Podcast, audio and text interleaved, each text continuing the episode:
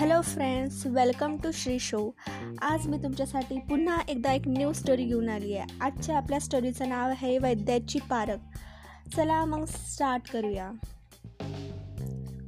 जनक राजाच्या राज्यवैद्यांना सहाय्यक वैद्याची गरज होती. त्यांनी त्याबाबत जनक राजाला कळविले. जनक राजाने दोन नवोदित वैद्यांना राज्यवैद्यकाकडे पाठवले व त्यातून एकाची निवड करायला सांगितले. राज्यवैद्यांनी दोघांना काही पदार्थ दिले व त्यापासून एक उपयुक्त औषध दुसऱ्या दिवशी बनवून आणायला सांगितले. परंतु घरी जाताना राजमार्गाने जावे अशी सूचनाही राज्यवैद्यकांनी दोघांना केली. त्याचप्रमाणे ते निघून गेले. दुसऱ्या दिवशी दोघेही तरुण राजदरबारात परतले.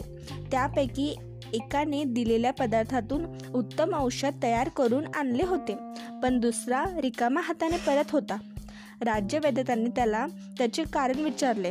त्यावर तो म्हणाला काल मी राजमार्गाने जात होतो. वाटेत एक झाडाखाली एक आजारी माणूस बेशुद्ध अवस्थेत पडलेला होता. काल रात्रभर त्याच्या शुद्धेत वेळ शुद्धतेत वेळ गेल्यामुळे औषध तयार करता आले नाही. राज्यवैद्यांनी त्याला आपल्या सहाय्यक म्हणून नेमले. ते पाहून राजाला नवल वाटले. तो राज्यवैद्याला म्हणाला आपण आज्ञेचं उल्लंघन करायला आपण सहाय्यक म्हणून का निवडलं? राज्यवेद म्हणाले महाराज दोघेही एकाच मार्गाने गेले होते. एकाने आजारी माणसाला पाहिलं तर दुसऱ्याने त्याच्याकडे दुर्लक्ष केले. औषध बनवणं फारसे कठीण नव्हतं.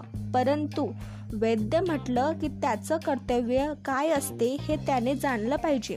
म्हणून दोघांपैकी कोण मानव से सेवा करण्यास समर्थ आहे हे मला पाहायचे होते. माणसाचा आजार औषधापेक्षा वैद्याच्या स्नेहाने व सेवेने बरा होतो. त्यासाठी मी निवडला तरुण योग्य आहे. सो अशा तऱ्हेने त्यांनी त्यांनी त्यांना जसा वैद्य हवा होता तसा निवडला.